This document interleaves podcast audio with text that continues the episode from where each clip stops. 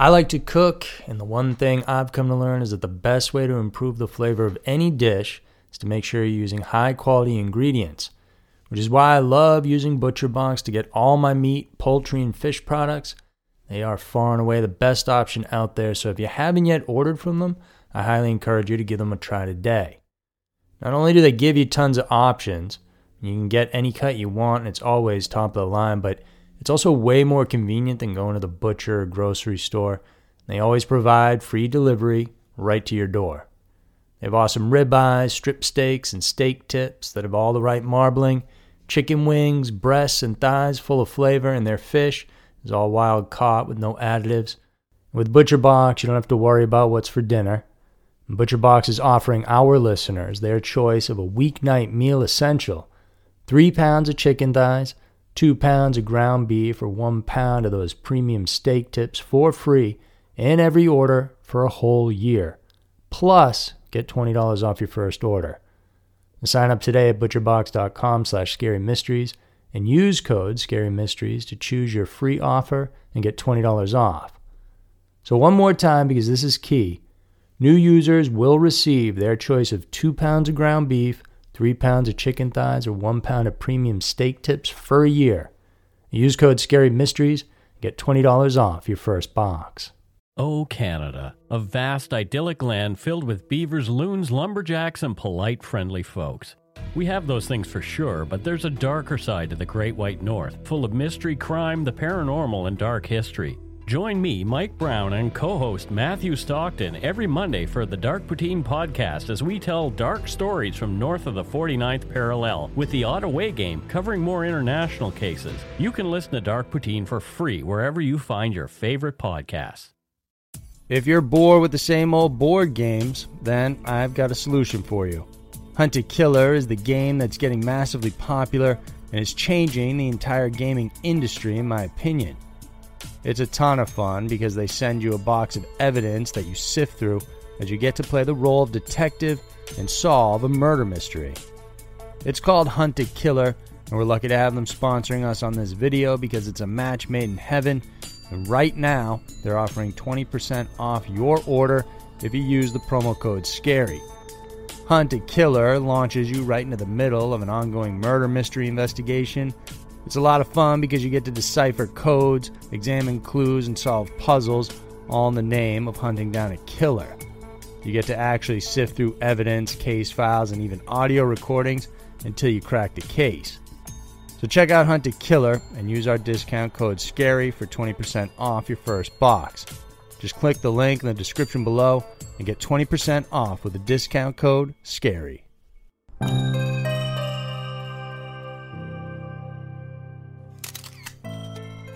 Six chilling final moments caught on camera. Death comes to us all, but it's not all the time that it's captured for posterity, for all the world to share, see, and remember. The cases on this list are haunting because it features people's moments before they were killed. These are six chilling final moments caught on camera. Number 6. Darren Mitchell.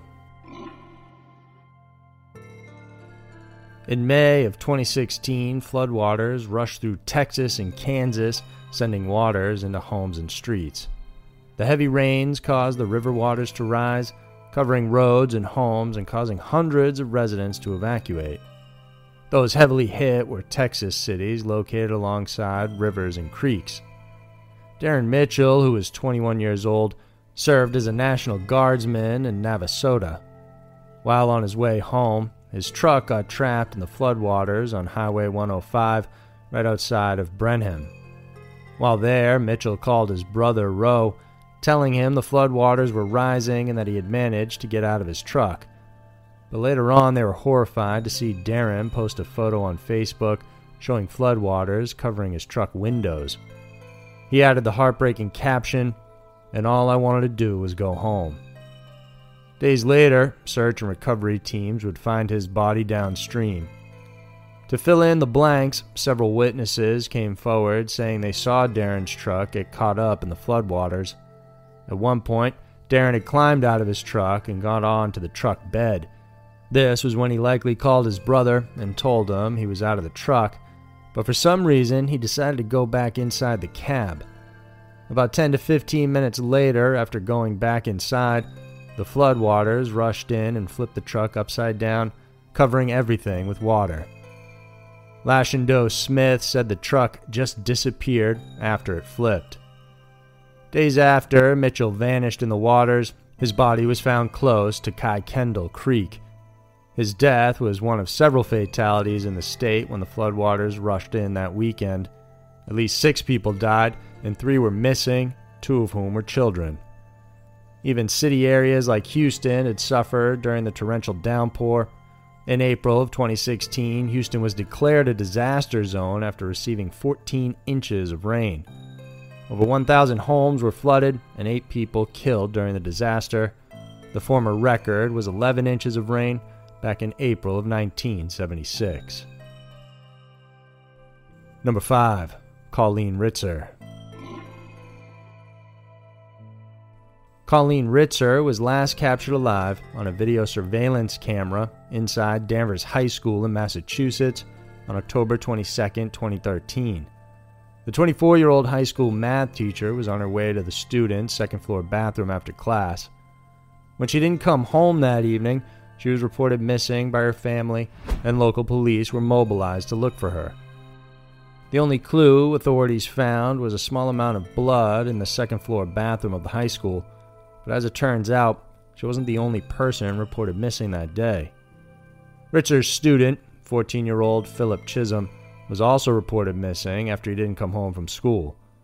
Shortly after midnight of the 23rd, Chism was found in Topsfield, a nearby town, by a local officer. He was seen walking north on Route 1, and the officer took him in after he realized that he was the teenager reported missing by Danvers police. The officer searched through Chism's backpack and frisked him for safety reasons. Police found a knife, and inside his backpack were credit cards, driver's licenses, and a pair of women's underwear. There was also a blood-stained box cutter. When the officer asked Chism where the blood came from, he replied, The girl. At 3 a.m. on October 23rd, police scoured the nearby woods of the high school and discovered the body of Colleen Ritzer. She had been strangled, raped, and stabbed several times. Her body was also defiled after she was dead and posed suggestively after it was dumped in the woods. Authorities pieced together what happened and concluded Chism had attacked, raped, and killed Ritzer at the school. At 2:30 p.m. on October 22nd, Ritzer had spoken with a teacher before leaving classroom A209. She couldn't access the faculty bathroom, so she headed to the second floor student's bathroom. Moments later, Chism followed her, wearing a mask to hide his identity. At 3:06 p.m., a student walked into the bathroom but quickly left after seeing someone's butt. The student assumed someone was changing and left. One minute later, Chism is seen leaving the bathroom after spending 12 minutes inside. A few minutes after that, the camera catches Chism entering the bathroom again this time his clothes were different and he had with him a plastic recycling bin. He took the bin and pushed it out through the school and into a wooded area where it was later found 20 yards away from Ritzer's body. One student later came forward saying that on October 22nd after school, Ritzer and Chism were in the same classroom so he could get help with math. The student went on to say Ritzer mentioned something about Tennessee at this point, Chism was visibly upset about the mention of it. Ritzer, aware of this, changed the topic. However, the student said Chism continued to be upset even after the subject was changed. Chism was indicted and found guilty of raping and killing Colleen in 2016. He was sentenced to life in prison with eligibility of parole after 40 years. Colleen Ritzer was described by friends and family as a young woman who loved her job, her students, and life. Number 4. The Stowaway. Regarded as a wanderer, 14 year old Keith Sapsford from Sydney, Australia, had an itch to see the world. His parents described him as incredibly restless, and he often left home several times to satiate his curiosity. To help him, his parents took him on a trip around the world but when they returned home, the teen ran away again. Not knowing what to do, his parents decided to send him to a Roman Catholic institution to help straighten him out. But Keith continued in his wayward ways and ran away from the institution several times as well. After attending only two weeks, Keith decided to leave for good. He ran away to the Sydney airport and managed to get onto the runway. This happened on February 23, 1970, so there was much more lax security than there is today, and certainly no surveillance cameras manning the area at the time. Sapsford squeezed into the wheel well of a Japan Airlines plane heading for Tokyo, but moments after taking off, the wheel well shifted to make way for stowing the wheel during ascent. That's when the stowaway teen likely lost his hold and plummeted to his death. As he fell, amateur Australian photographer John Gilpin was taking photos of airplanes taking off and managed to capture one of Sapsford as he was falling midair. Although he didn't see Sapsford fall down, he was shocked to see a photo of the falling boy after he had his film developed. Technicians believe Sapsford had been hiding in the wheel well for some time before takeoff. It's likely he also didn't realize the compartment would reopen to make way for the wheels after takeoff. Medical examiners said if he hadn't fallen off, it's likely the teen would have died anyway. Wearing only a shirt and shorts, he would have frozen to death due to low temperatures. He also would have passed out due to lack of oxygen. Keith's father said that prior to the tragedy, he had warned his son about the dangers of hitching a ride on a plane's wheel well. A mechanical and industrial engineer by trade, he told his son that months earlier a Spanish boy stowed away in a similar manner and died as well. He told his son if he didn't freeze to death, he would be crushed by the retracting wheel or simply fall to his death, which unfortunately is exactly what happened. Number 3. Rebecca Aylward. Rebecca Aylward and Joshua Davies from Maesteg, South Wales, first met when they were only 11 years old. By late 2009, the two began seeing each other, but it was clear something wasn't right with their relationship, as Rebecca ended it after just three months. The relationship between the two ended bitterly on both sides, but the next year, in October of 2010, Davies invited Rebecca over, asking to see her again. Her family said she looked happy to meet up with him because she thought he was going to ask her back out. The 15 year old got ready, put on her makeup, and wore brand new clothes she bought the day before. The two headed to do a wooded area, a popular hangout for teenagers, and while there, Davies attacked Rebecca, recounting to a friend that he first tried to strangle her and she kept screaming. So he grabbed a rock and began hitting her head until her skull gave way. After murdering her, Davies then called over two friends. His friend, thinking he would meet Rebecca there, walked into the woods and glimpsed at Rebecca's body lying face down with her arms splayed out. He later described Davies in court as being a bit shaky, but added he didn't seem upset at what he had done. According to the two, Davies told friends how he did it, even instructing one of them to pull back her hood to see if she was dead. When Rebecca didn't arrive home that day, her parents called the police and a search was underway. Attempting to create an alibi, Davies updated his Facebook page saying he was at home and watching a movie while Rebecca was being murdered. As the search was happening, he even texted Rebecca's phone, faking concern for the girl. Originally, Davies had planned to return to the forest and bury the body, but one of his friends told his parents about the killing, and the police were alerted to the body's location. When Davies and another boy were arrested, Davies attempted to pin the blame on the other boy. Apparently, Davies' friend had said that he had an apparent Jekyll and Hyde type of personality. On the outside, he was a good student, confident and outgoing, but the other side of him was fixated on murder and he would often threaten to kill anyone that crossed him. When Rebecca broke up with him, he was extremely jealous and possessive of her. What's more, this wasn't the first time he had mentioned murdering her. He told friends he wanted to drown his ex girlfriend in a river or throw her off a cliff. He also spoke about poisoning her and leaving her to die in her own filth. None of his friends took him seriously, though, thinking he was just doing it all in jest. Sometimes they would even egg him on, thinking he would never push through with it. At one point, Davies texts a friend asking him, What would you do if I actually did kill her? The friend replies and says, Oh, I would buy you breakfast. A photo of Rebecca in a blue hoodie with Davies is circulated online. It said that the photo of the two was taken just hours before the murder. During the trial, Joshua Davies denied killing Rebecca, but he was found guilty of murder and received a minimum sentence of 14 years. The gag order on his identity was lifted by a judge stating there was a high interest in the case. Davies continued to deny his involvement in the murder before finally admitting he was the one who killed her in 2017. Number 2. Dina Wild. The image shows two people posing by a cliff in Big Sur, California, likely sightseeing. The woman looks tired, slumped over, and leaning on a male figure. The woman in the photo is 20 year old Deanna Wild. In April of 1987, Deanna, along with two friends and housemates, BJ McGinnis and 55 year old Virginia McGinnis, decided to go sightseeing in Big Sur, California. Virginia was the mother of Dina's ex boyfriend, James Coates, who at the time was in prison. Two hours before going on the sightseeing adventure, the trio had lunch at a restaurant.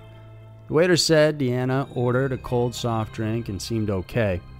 Later that day, the trio headed to the cliff areas overlooking the ocean by the road and took various pictures while there.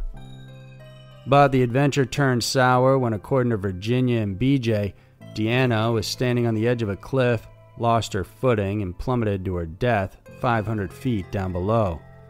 Police and rescue were called in. Investigators thought it was an accident and treated it as such.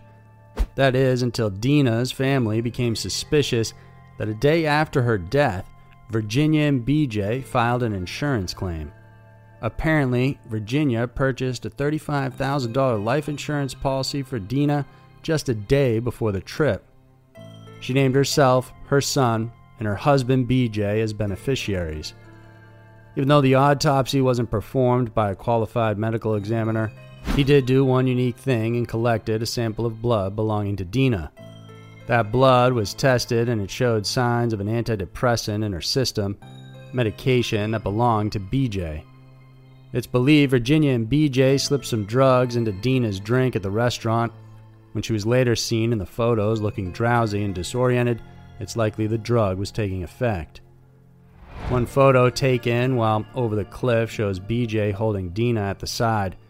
She was looking down while he was looking at the right, likely watching out for any cars that might be passing by.